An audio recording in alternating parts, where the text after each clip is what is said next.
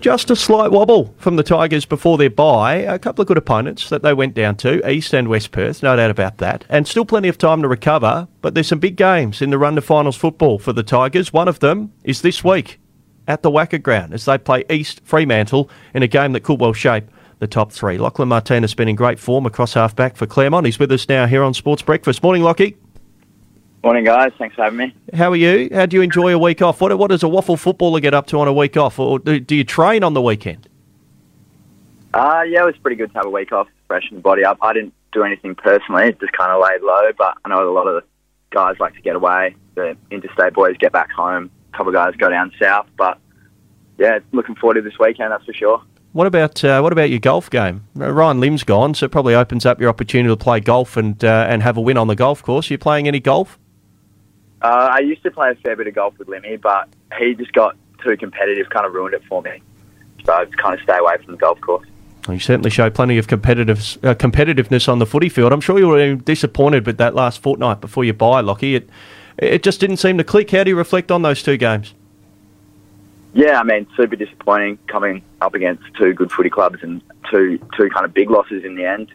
Just not really playing playing the way that we want to. A lot of kind of execution, skill errors, kind of real basic things that let us down.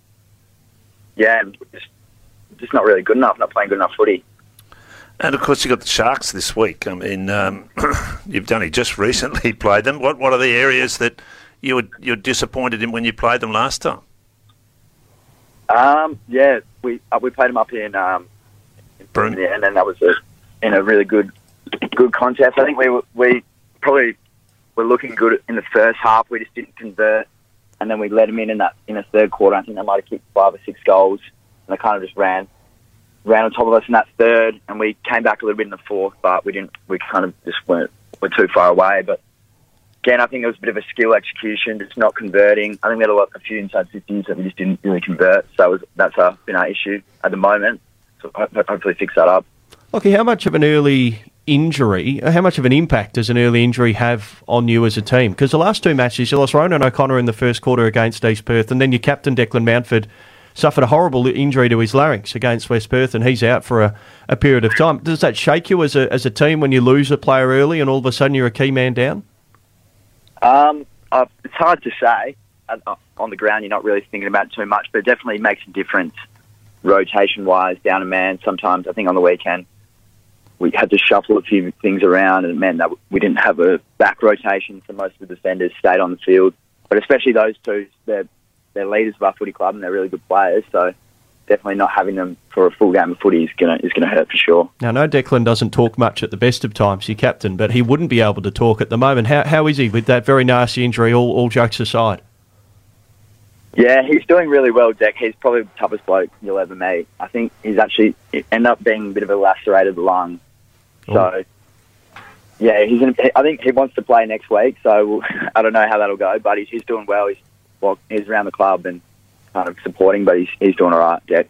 Jeez. Well, it was reported as a larynx, a lacerated lungs, an even more severe injury for your captain, and he is a tough player, but um, that, that's certainly a nasty one, and um, he'll be missed this week. How do you go about quelling East Freemantle's midfield? And, and you've got a good midfield yourself, I guess. Yeah, they've got a super midfield, one, probably one of the best midfields in, in the W A F L, but we like to think we've got a pretty good midfield as well. Yeah, that's one of those good things about um, the way we've been for the last sort of five or so years. We've got super depth in in the midfield position. We've got a lot of guys that can go through there, and obviously it's going to be very hard to replace Jack. He's irreplaceable, but I'm sure someone will come in and play a role. Well, how important is it that getting away to that good start for you guys? At, at times you seem to be chasing your tail a little bit in a couple of the games just gone, and um, yeah, that that that start. How and how can you sort of, I suppose, uh, well, make sure it doesn't happen again? Yeah, I mean, it's not ideal to be having these kind of barnstorming finishes and coming back real late in the pace. Um, so it is. It, we need to start better, I guess, across the, the last little remainder of the season, going to the finals. But yeah, it's, it's a good question, really. We, it's something that we're trying to fix ourselves and getting off to good starts and not having to leave it, leave it late.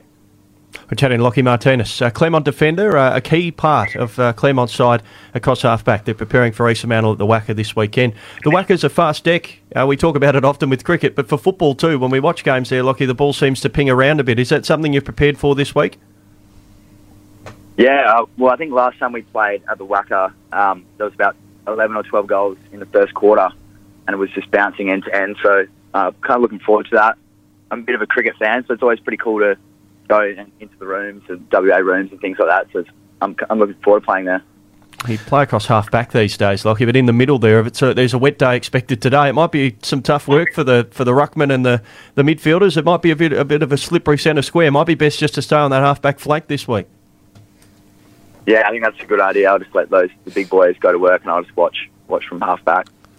Um, the dominance of Ollie Eastland, I mean, and the way that he's playing his football now, I mean, uh, the taking advantage of that, I, I suppose, is, is a real focus in that midfield. And uh, uh, is it, are you executing well in that regard, in, in taking the advantage of, of his good play at the moment? Yeah, I think Ollie Eastland's come on leaps and bounds. He's, he's in my opinion, he's easily the best ruck in the, well, him and Zach Clark are the two best rucks in the W A F L. And he's, he's really grown up as a man. I think he's really matured, but we definitely do probably need to, to capitalise on his dominance a bit more. Of course, be something that we need to improve on as as, well, as a midfield group and as a team, because he's so dominant and we've just got to make the most of him, I guess. Lachie, uh, you started your, your career as a senior football at the amateur level with Wembley, and you uh, were invited down uh, to train at Claremont. You've made a great career of it now. You're approaching one hundred games. Just a word maybe of advice to people out there who might even be playing amateurs now and maybe have given up on the dream of playing W A F L footy. The experience for you of coming out of the amateur system and then playing now nearly one hundred games of league footy at Claremont? Yeah, it's uh, definitely been a different journey to the rest of sort of most W A F L footballers. Kind of never really played. I didn't play. I didn't play W A F L Colts or anything like that. And just being being mates with Limmy, he said, "Come down and have a go." And I think I got. I think I dropped from the twos early on in my first year and kind of thought I was going to give it up, but just kind of, I guess that old cliche, just stuck at it and just put my head down, worked really hard, and today I think I've made a pretty good fist of it so far. You certainly have. A couple of years to go. Certainly have, and a key part of this team. And settling at half-back and, and playing the role that you do, I mean, the role of a half-back's changed since you started at league level. Like, all of a sudden now it's it's a bit like a quarterback in, in the N F L. It's the most important position on the ground. How have you seen that evolution of your game and the role across half-back? Yeah, it's been pretty cool to see, I guess, how that kind of role has developed over, over I guess, in the A F L and, and in the W A F L circle. It's just being a r- real attacking kind of weapon, using that. A lot of teams have these intercept defenders and running half-backs who kind of generate a lot of offense. So it's pretty good to, I guess, use my strengths, my sort of running and speed to just do my thing out there. So it's it's, it's cool. It's nice. Any players you'll get back this week? We've spoken about Ronan and, and Decker on the sidelines. Any players you'll get back? Joel Weston didn't play the last game. I think he was omitted from the game against West Perth. Any that are likely to press their claims? Um, I'm not sure. We've got our main session tonight, so we'll have to wait and see. Um, who comes in or what sort of moves are made. So really wait and see, I guess. Lachie, away from footy, before we let you go, and I appreciate your time, I spoke to your dad at Claremont a few weeks ago, Nick, who's always keen for a, a yarn after a game. He was telling me about your, your career, that you've got a degree, but you've actually taken an opportunity away from your, your degree in another profession. Can you just tell us about what you do away from, from the footy field?